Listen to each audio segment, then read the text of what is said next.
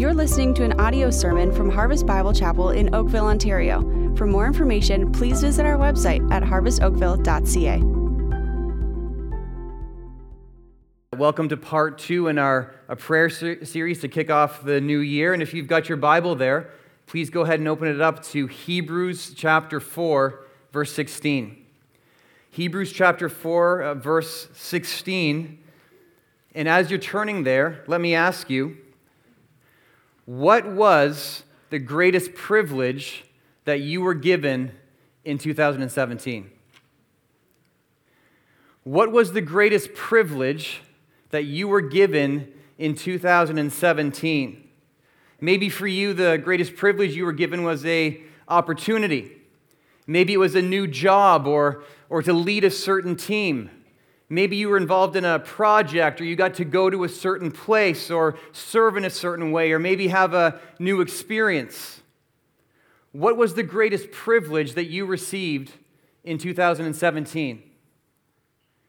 Maybe for you it was a relationship. Or maybe it was the enjoyment of a, of a treasured friendship. Or maybe for you it was an engagement. Anybody here get engaged in 2017? Anyone? Praise the Lord. Praise the Lord. Maybe for you, the greatest privilege you were given in 2017 was to be the husband of your amazing wife. Is that true, husband? All right. See wives nudging husbands right now. That's great. Maybe the greatest privilege you were given in 2017 is you got to be the wife of your incredible husband. Is that true, wives? Is that true? What was the greatest privilege you were given in 2017? Let me suggest to you that if you are here and you are in Jesus Christ, the greatest privilege that you and I were given in 2017 was this that at any time and in any place, you and I could draw near to the throne of grace and into the very presence of God Himself. That was the greatest privilege you and I had in 2017. That in any time and in any place, we could draw near to the throne of grace and into the very presence of God Himself. In other words, our greatest privilege in 2017 was this it was prayer. Prayer. Prayer was our greatest privilege in 2017. And here's why because prayer is entering into the heavenly throne room. Prayer is drawing near to the throne of grace. Prayer is entering into the very presence of God Himself. Prayer was our greatest privilege in 2017. Charles Spurgeon described prayer this way up on the screen. He said this true prayer is an approach of the soul by the Spirit of God to the throne of God. Love that.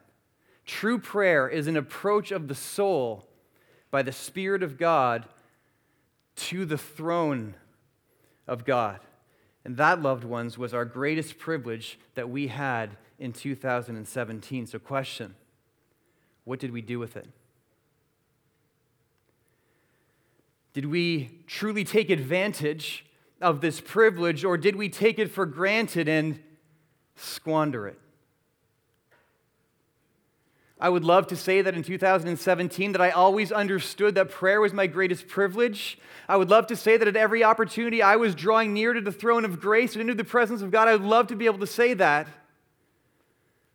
But that's not true.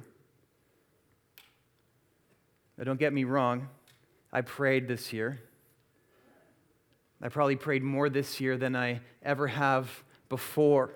Yet, the truth is, is that my prayer life in 2017 did not reflect the reality that prayer is my greatest privilege. How about you?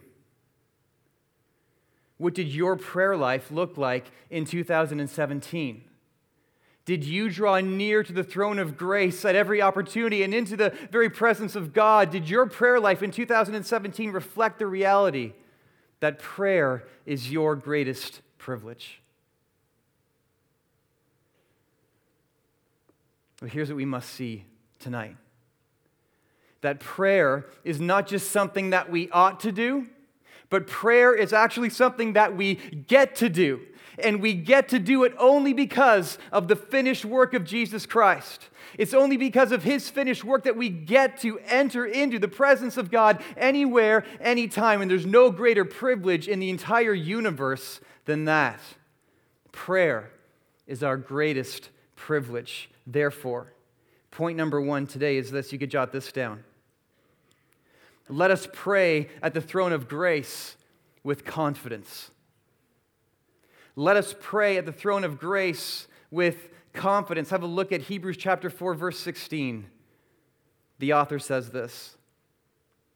He says, "Let us then with confidence draw near to the throne of grace." And so, what exactly is going on here in Hebrews uh, chapter 4? Why is the author telling these Jewish Christians, these converts, that they need to draw near to the throne of grace with confidence? Well, here's why. Because as a community, they are being brutally persecuted, they are being mistreated. For some of them, their property has been seized. For some of them, they've been imprisoned with no food and water. Others are being tortured. Others have been killed because of their faith in Jesus Christ. And now to these suffering saints who so desperately need the grace of God right now if they're going to persevere another day. This author tells them what they need to do in verse 16. Look what he says. Let us then with confidence draw near to the throne of grace.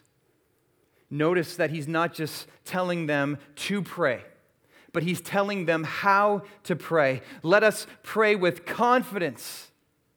Let us pray with confidence. He's telling them to pray with confidence. This is how they're supposed to pray. But what does that mean? How exactly does one pray with confidence?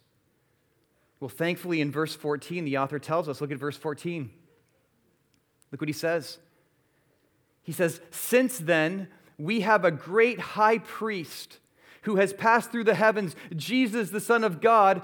Let us hold fast our confession. And that term, hold fast our confession, means to grip tightly to the truth of the gospel. And so here's what he's saying. Here's what he's saying. He's saying, he's saying if we're going to persevere under this pressure, if we're going to persevere under this persecution, we have to remember the gospel. We have to remember that because of the finished work of Jesus Christ, we now have access to God. And so let that fill you with confidence and let's us go to Him now and draw near to His throne through prayer. That's what He's saying. Look what else He's saying too in verse 14.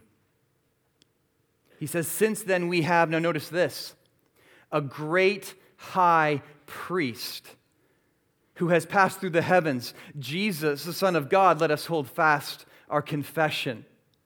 This is where their confidence is going to come from. It's from remembering that Jesus Christ is their great high priest who has now made a way for them to enter into the presence of God. This is why they should be praying with confidence. And this is why we should be praying with confidence as well because Jesus Christ is our great high priest who has made a way for us to enter into the very presence of God. Now, to help us understand what that actually means, let's have a look at this diagram on the screen. Now, the great high priest, or the, the high priest in Israel, was, was over all of the priests. And one of the most important parts of his job was once a year, on the Day of Atonement, he was to make a sacrifice and then take the blood of that sacrifice into the temple, into this area right here, which is the holy place, but then pass the holy place into the Holy of Holies. This is where the presence of God was. And this is, this is where no one was allowed to go. Only the high priest, only once a year, he would pass from the holy place, pass the curtain into the presence of God in the Holy of Holies. This is where the Ark of the Covenant was. This is where the mercy seat was. And he was to go beyond the curtain into the Holy of Holies so that he could spray the mercy seat with the blood of the sacrifice as a symbolic atonement for the sins of the people. But now in verse 14, here's what we're being told that Jesus Christ is our high priest. But he's not just any high priest, he is our great high priest. And he is our great high priest because he didn't come to just some symbolically atone for sins by sprinkling the blood of an animal. He came to actually atone for sins by the shedding of his own blood. Jesus Christ is our great high priest because he didn't come to perform an annual ritual at an earthly temple. He came to give himself as a once for all sacrifice for our sins. Jesus Christ is our great high priest because he didn't come to enter into the Holy of Holies behind the curtain. He came to tear the curtain in half. He came to rip the curtain down. He came to remove the barrier of sin between man and God. He came to make a way for us to enter directly into the presence of God. So how did he do that? Well, Hebrews 10:14 up on the screen tells us for by a single offering, he has perfected for all time those who are being sanctified. So if you are here tonight and you are being sanctified, if you are one of those who are being sanctified, the Spirit of God lives in you, you are being transformed into the image of Jesus Christ. If you are one of those who are being sanctified, then you are one of those who He has already perfected for all time.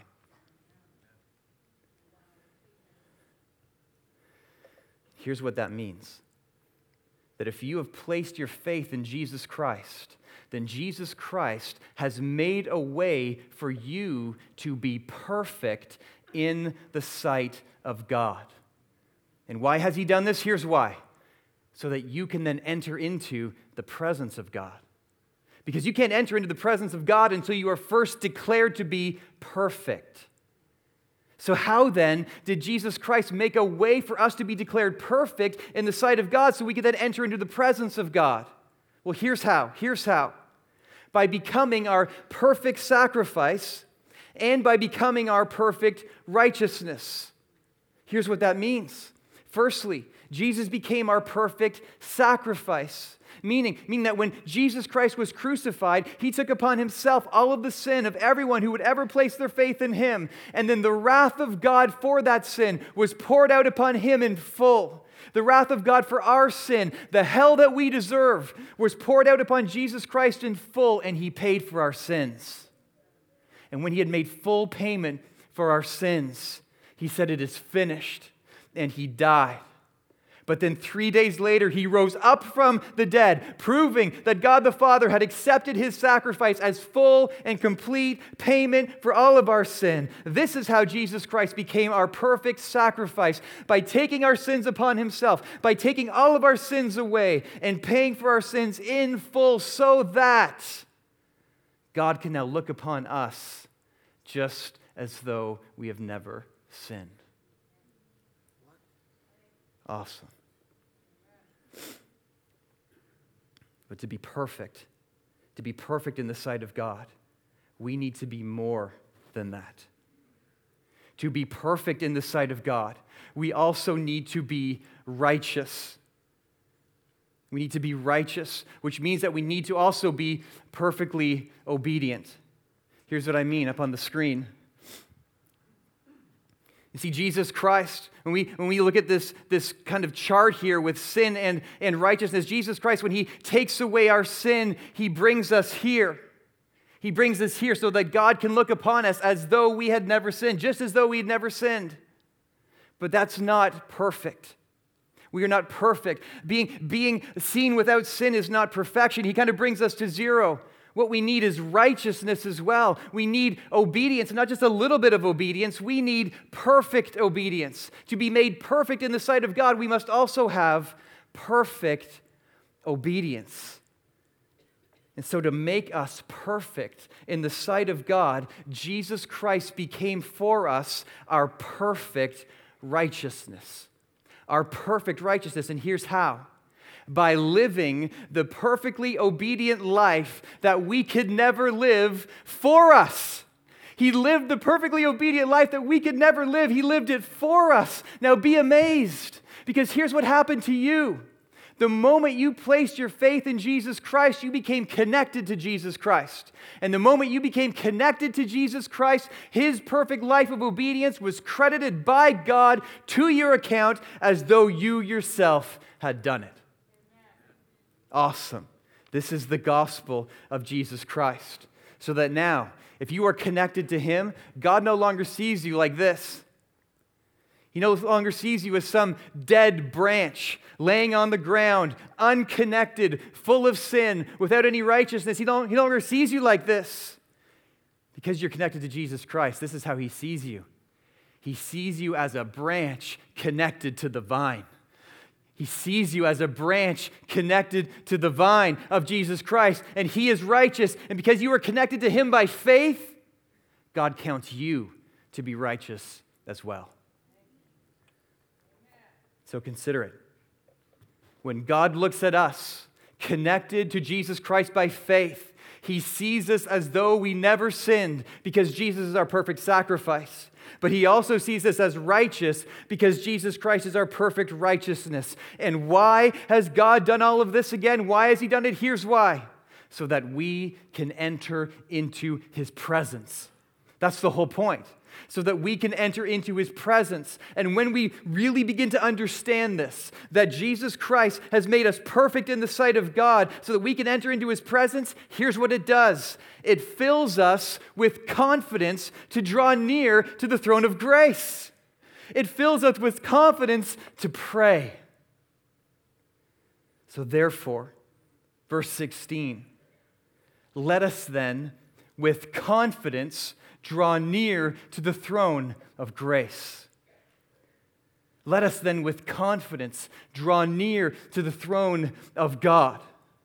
Let us then, with confidence, draw near to the throne that is above every throne. Why?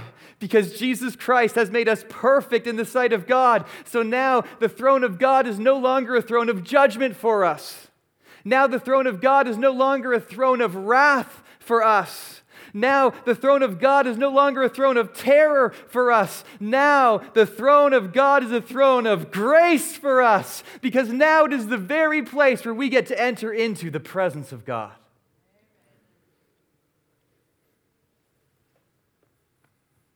Have you ever been in a situation where you just really lacked confidence? I think we all have, haven't we? A situation where you just felt so insecure. Why do we feel that way sometimes? Here's why. Because we're focusing on ourselves and we're focusing on all our failures and all our shortcomings and all our weaknesses. And then we, we think that everyone around us is focusing on those things too. So we just want to escape and remove ourselves and get away. Listen, we never have to feel that way with God. We never have to feel that way with God because Jesus Christ is our perfect sacrifice and our perfect righteousness. Therefore, God says to us right now draw near. Draw near with confidence. Come with confidence to the throne of grace. And so ask yourself Am I doing that? Am I doing that? Am I drawing near to the throne of grace with confidence because Jesus Christ is my perfect sacrifice and He's my perfect righteousness? Am I doing that? Because there's many of us here, and the reason why we don't pray is because we feel insecure with God. We feel too sinful to go to God. We feel too dirty to go to God, and so we don't pray. But here's what we need to do if you have placed your faith in Jesus Christ, we need to remember that God has declared us to be perfect in His sight. But not only that, look at verse 15. Verse 15. For we do not have a high priest who is unable to sympathize with our weaknesses but one who in every respect has been tempted as we are, yet without sin.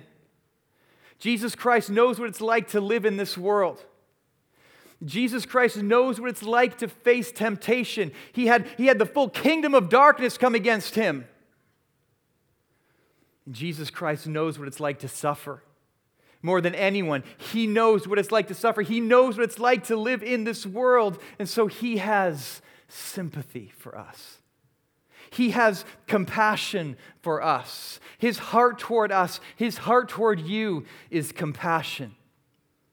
So consider it. Consider it. Jesus Christ has made us perfect in the sight of God, and his heart toward us is compassion. Therefore, loved ones, let us pray at the throne of grace with confidence. With confidence. So, what does that look like exactly? Well, that brings us to our second point. You could jot this down.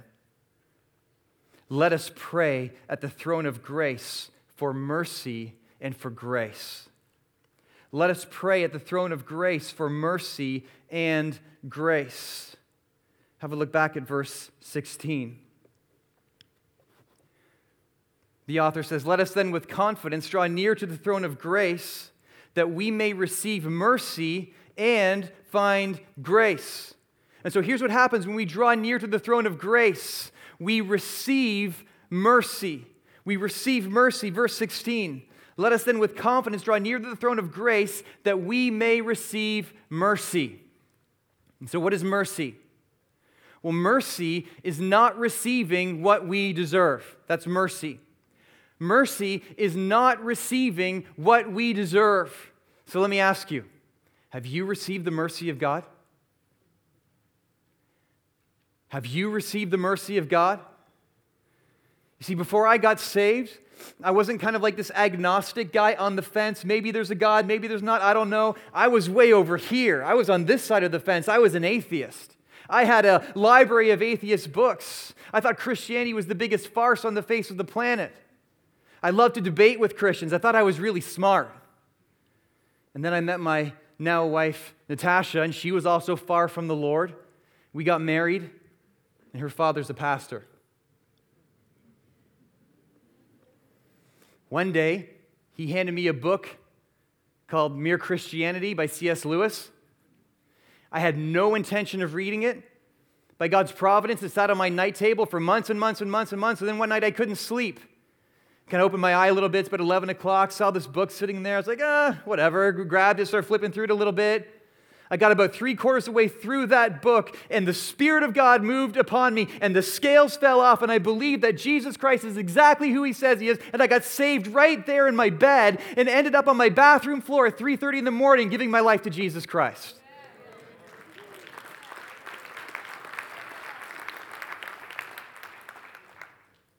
In that moment, I knew one thing. As I, as I knelt on that floor, I knew I was before a mighty king, and I had nowhere else to go, and I needed his mercy. And I asked him for his mercy because of the cross, and he gave me mercy. He forgave me. Let me ask you have you received the mercy of God? Because right now, right now, the Spirit of God is moving in this room. And if you do not know Jesus Christ, right now is another opportunity that you are being given to go to the throne of grace and to receive mercy.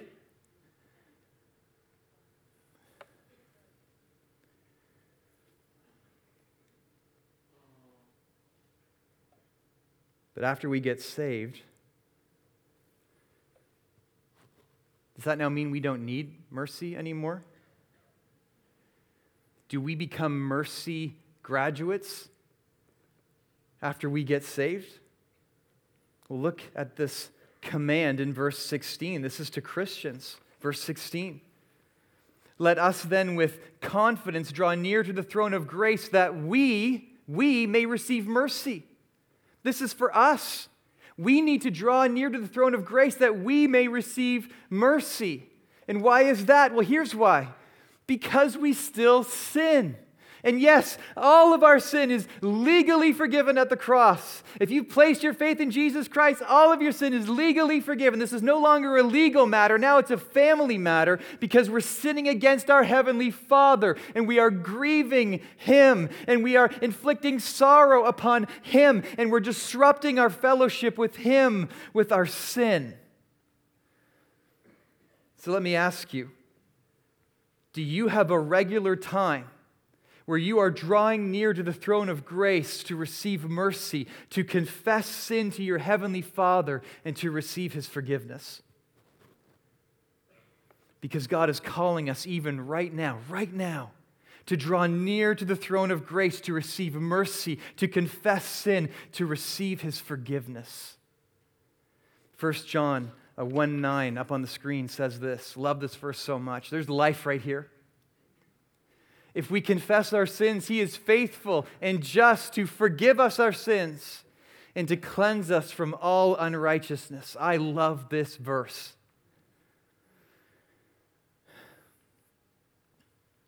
Maybe you're thinking what a, a regular time to confess sin, like every day. I don't know if I really, I don't even know what I would confess. I mean, do I sin enough to go before God every day? Here's some laughing in the room. It's a good sign. Okay. A teacher, uh, a, a lawyer, one time asked Jesus this up on the screen. He said, Teacher, which is the great commandment in the law? And he said to him, you shall love the Lord your God with all your heart, with all your soul, with all your mind. This is the great and first commandment, and the second is like it. You shall love your neighbor as yourself. And anything that's not that is sin. And when I read that, love God with all my heart, love God with everything I have, love my neighbor as myself, wow, I have a lot of sin to confess every day. Do you? What do we need to confess? Well, here are some ideas up on the screen. What do I need to confess? Well, how about this? Not loving God as I should. He is worthy of all of our affection at all times. God, forgive us for not loving you as we should. Or how about not loving my neighbor as myself? I just think of my own individual context. What does it look like for me to love my neighbor? Well, it starts with my closest neighbor, who's my wife. And then my kids in the church my parents, my extended family, the lost, the broken, the hurting. God even commands us to love our enemies. God, forgive us for not loving our neighbor as ourselves. How about this? Pride. Just being so focused on ourselves, so being full of ourselves. God, forgive us. How about idolatry? Anytime we love anything more than God, or how about this? Just lack of gratitude, just not thankful, not thankful. God, forgive us for our lack of gratitude. How about any, anytime we have wrong motives in our hearts? I mean, we can, we can do a lot of the right things, but are our motives right? Or how about the sin I'm not even aware of? How much sin are we actually even aware that we're committing? In Psalm 19, David prayed for God to forgive him from the sins he didn't even notice. all of these things, they grieve God. They inflict sorrow on the heart of God. They disrupt our fellowship with God. This is what sin does. And so, what happens then when we draw near to the throne of grace to receive mercy and confess sin and ask Him for forgiveness? What happens? Here's what happens He is faithful and He is just to forgive us our sins and to cleanse us from all unrighteousness every single time. He's waiting. He's waiting. He's waiting with open arms. When we go to Him to confess sin, He's, he's waiting. He's running toward us to embrace us and forgive us. Amazing. So let me ask you again are you doing that?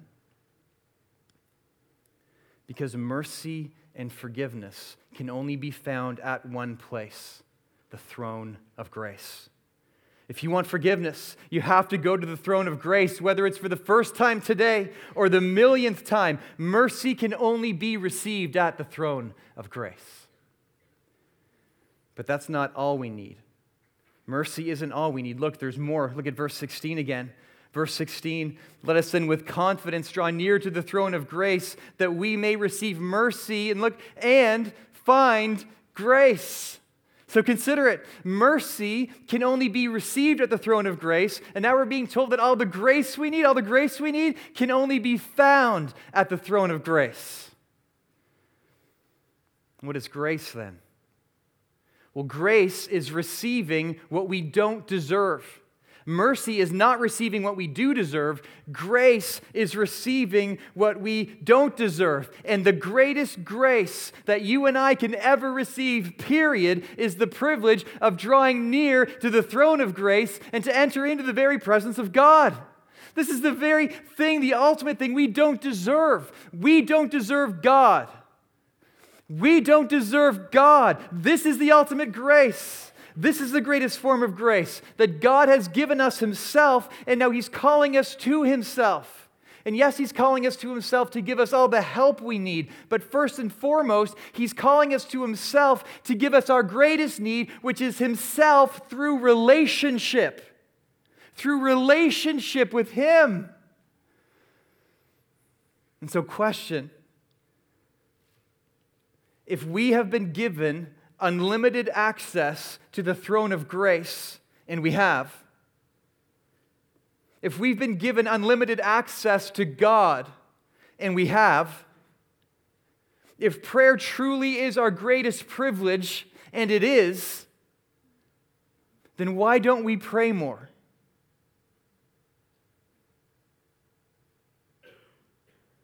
Why don't I pray more? Why don't we pray more? Well, John Piper puts it this way he said, If you don't feel strong desires for the manifestation of the glory of God, it's not because you have drunk deeply and are satisfied. It is because you have nibbled so long at the table of the world. Your soul is stuffed with small things, and there is no room for the great. A huge massive reason why you and I don't pray as we should is because our souls are stuffed with small things. And so we feel full and we feel like we don't have any need. One of the biggest reasons why you and I don't pray is because our souls are stuffed with small things. Ask yourself what have I been filling my soul with?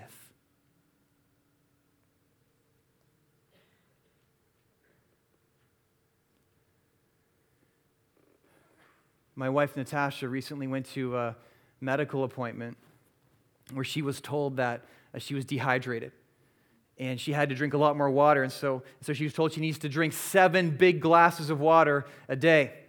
And so she started to do that and, uh, and the most remarkable thing happened. Like, if you know my wife at all, you know that she loves salt. Natasha loves salt, salty snacks, anything salty. When she started drinking enough water, her craving for salt, it just kind of started to fizzle away. Something else about Natasha, she loves sugar, anything to do with chocolate. And when she started to drink enough water, her desire for chocolate just kind of started to fizzle out. When she started to drink enough water, her craving for, for junk food, it just kind of started to, to fizzle out likewise. When we begin to regularly draw near to the throne of grace, here's what we are going to find that all these things that we crave, these small things we stuff our souls with entertainment and entertainment and entertainment and possessions and money and gadgets and stuff and stuff and stuff and stuff, it just starts to become less and less important to us. And here's why because we are drawing near to the throne of grace and we're receiving grace and our souls are getting filled up in a good way with grace and we start to feel content and satisfied because we have experienced grace at the throne of grace, beginning with the ultimate grace of entering into the very presence of God. Look at Psalm 73. This is, this is Asaph, David's worship leader. Look what he says here. He says, Whom have I in heaven but you? And there is nothing on earth that I desire besides you. My flesh and my heart may fail, but God is the strength of my heart and my portion forever. Now, notice this my portion forever. God is our portion forever. So think about that. He's going to be enough to satisfy us for all of eternity. And so, surely, surely he's enough to satisfy us now. I mean, this is what Asaph is actually experiencing. He tells us, and there is nothing on earth I desire besides you. I want that. Do you want that? There's nothing, nothing, really, Asaph, nothing on earth I desire besides you. I want that. And listen, God has grace for that.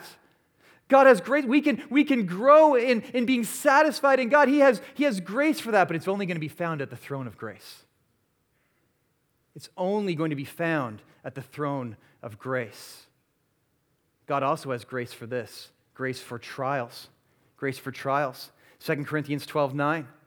But he said to me, My grace is sufficient for you, for my power is made perfect in weakness.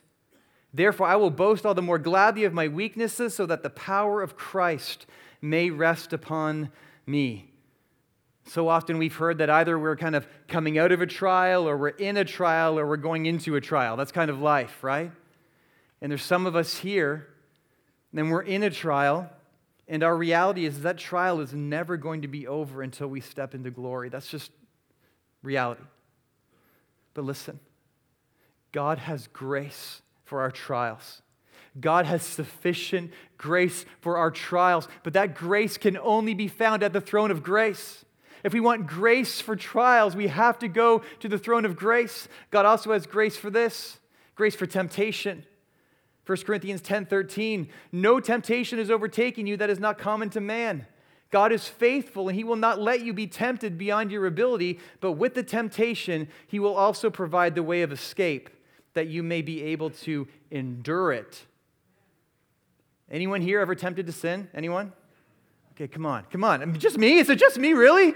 Okay, come on. Like every day, every day we are there, there's temptation, but listen, God has grace for that.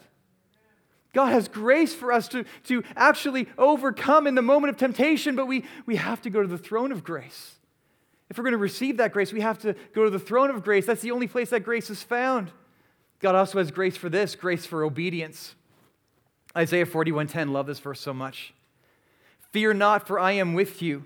Be not dismayed, for I am your God. I will strengthen you. I will help you. I will uphold you with my righteous right hand. Okay? This just in. We can't obey God apart from the grace of God. We can't obey. He's made, he's made no provision for us to obey him apart from his grace. Jesus said, Apart from me, you can do nothing. We can do nothing. God has grace for obedience, but if you want that grace, you've got to go to the throne of grace to find it.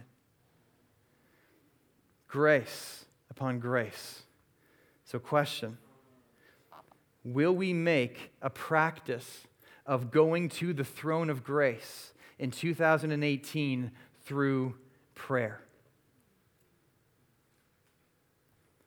And maybe there's something inside of us right now that's just, that's just turning and just saying, No, I don't want to do that. That sounds like a lot of work. That sounds like wrestling. I don't really want to pray. And listen, that's your flesh talking. And I get that. I get that because my flesh says the exact same thing. But here's what we need to do we need to go to the throne of grace, regardless of how we feel. We just need to go. We need to go this week, this week, setting aside a time and setting aside a place where you can draw near to the throne of grace and just see what happens. Just see what happens. See if you aren't blessed as you draw near to the throne of grace this week. In Matthew chapter 6, Jesus said this he said, When you pray, go into your room and shut the door and pray to your Father who is in secret, and your Father who sees in secret will reward you. He will reward you. And so maybe you're thinking, well, I'm not even sure really what I would pray about. Well, here's a great start. Maybe you've seen this acronym before ACTS. ACTS adoration, confession, thanksgiving, supplication. This is just a, a great uh, model for prayer, adoration, entering into the presence of God with, with worship, even taking the time to say, Thank you, God, that I can enter into your presence right now because Jesus is my perfect sacrifice. He's my perfect righteousness. Thank you, God. Thank you. You are awesome. And just to, to tell God what you know about Him, He's perfect, He is love, He is so great. To enter into His presence with adoration. And then this confession. What is confession? Confession is receiving mercy, going to God, confessing our sins to our Father, asking for forgiveness, receiving mercy. And then this, thanksgiving. Oh, what does that mean? It means thanking Him for His grace. Thanking Him for His grace. What are the top 10 things in your life that you are thankful for? Because listen, it's all grace. We don't deserve any of it. You know what I'm thankful for right now? A furnace that works. What are we, what are we thankful for? How about this?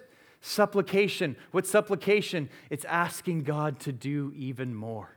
It's asking God, more grace. Please, more grace, God. Maybe thinking, well, what else would I ask for? Well, here's some ideas.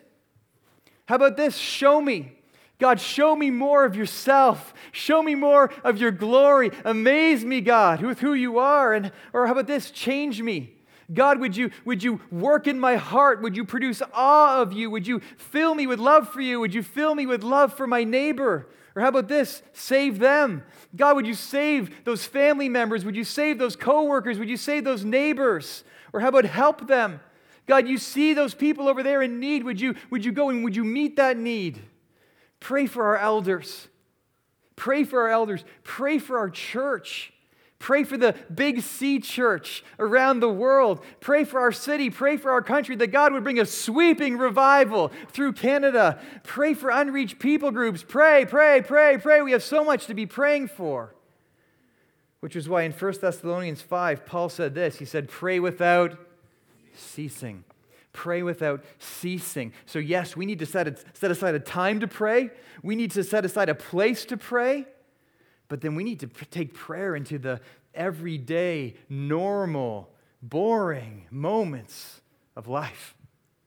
We need to take prayer with us because at any time and in any place, we are able to enter into the presence of God because of the finished work of Jesus Christ. So, again, again, will we make prayer a priority this year? Or better yet, will we make prayer the priority this year. Because all the mercy that we need and all of the grace that we need is available to us if we will only go to the throne of grace.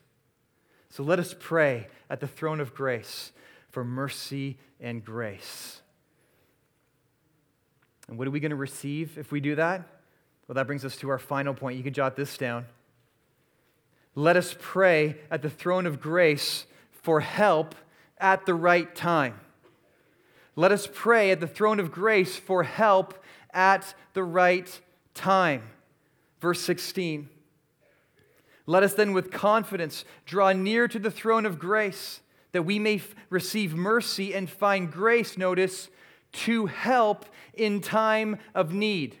To help in time of need. And the literal translation of that phrase, to help in time of need, is this well timed help. Well timed help. It's the idea of God coming through right at the last minute. Well timed help, which means this when we draw near to the throne of grace, God is going to provide us with all the grace we need, but it's, it's going to be in His perfect timing and not ours. It's going to, it's going to be on His timetable, not ours. He's going to provide all the grace we need, but it's going to be according to His perfect wisdom and His plan, not ours. When I was a kid and we used to go to restaurants, there is a family member, I'm not going to name any names, okay? An anonymous family member, and uh, this person would order a steak. And when the waiter would ask this person, How would you like the steak? this is how they would respond. He was, this person would say, Burn it. Burn it. And the waiter would be like, What? He'd be like, Burn it like a hockey puck. Burn it. So the waiter would come out and it would be like medium well. And the person would say, No, no, burn it. Send it back. And then it would come out again and it would be really well done. And, and the person would say, No, send it back. Burn it. Burn it. And then eventually, this used to happen. Eventually, the, the chef comes out. And the chef says, I can't do that. I can't, I can't do what you're asking me to do. This is not the best way to prepare this. I'm not going to do it. Likewise, so often we look at the situations in our lives and we say, okay, God, I know what I need and I know when I need it. And so here's the plan, God, please do it. Amen. But from God's perspective, we may be asking Him for a burnt steak compared to what He wants to do. And for some of us, we've stopped praying because God isn't doing the thing we've asked Him to do. But what if? What if God is up to something that is far better? What if the thing we are asking for is like a burnt steak compared to what God has planned? What if God really is working all things uh, for our greatest good? What if He really is working all things together for His maximum glory? Because listen, He is. He is. And so, what if right now God is calling us to persevere in prayer and to not give up because He wants to use our prayers to bring about His perfect plan in His perfect timing? What if, what if right now God is calling us to persevere in prayer and to not give up because He wants to teach us that our greatest privilege is to enter into His presence? Prayer is our greatest privilege. So, again, what will we do with that privilege in 2018? Will we take it for granted? Will we squander it? Or will we, with confidence, draw near to the throne of grace and into the presence of God?